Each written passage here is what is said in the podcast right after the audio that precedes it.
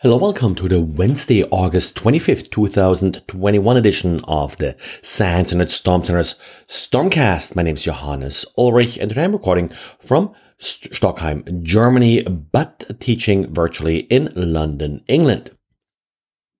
In our honeypots, I recently saw an uptick in requests for a file called twilio.env. Now, this really sort of continues a trend that, that we have seen over really the last couple of years where more and more of the requests are looking for these environment files.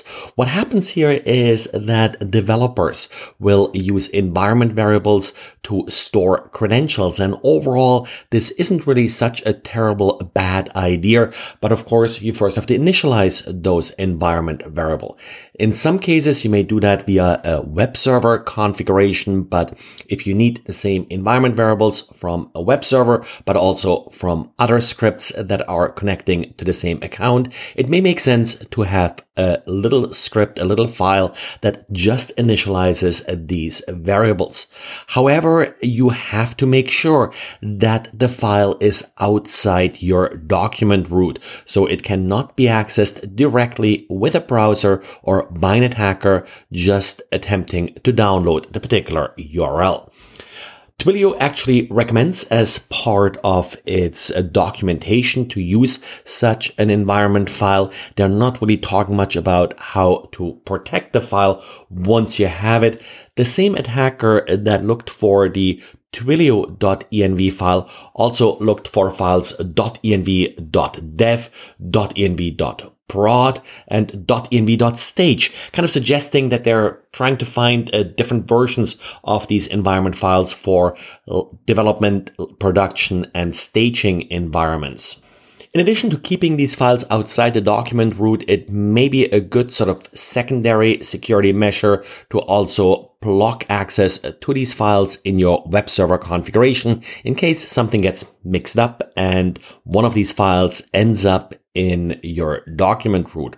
You, of course, also should not check those files into Git and uh, add them to your Git ignore and keep them separately like all credentials.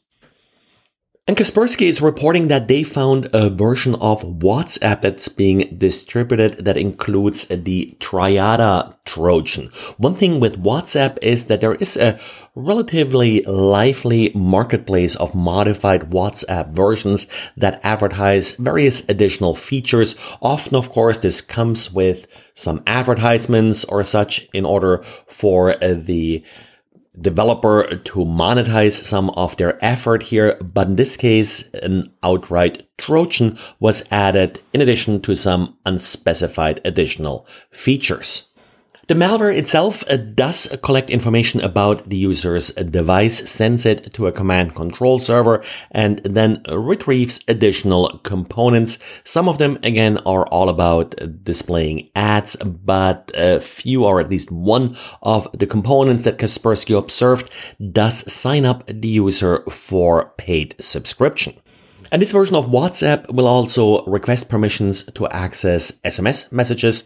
With that, of course, it would be able to read and uh, send the SMS messages to, for example, intercept two-factor authentication tokens.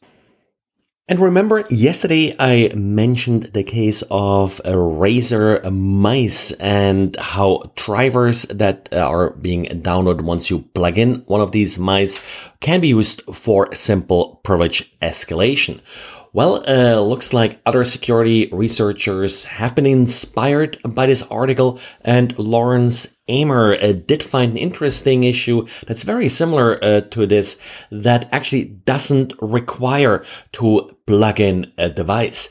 The SteelSeries keyboards come with an installer that runs as system. And again, that's a common theme here because to install, you need system, but uh, these uh, installers often prematurely uh, escalate uh, to a system. And in this case, it's then possible to launch Internet Explorer as system by clicking on a link in the installer. And that's really only then one little step away from a system shell on the affected system.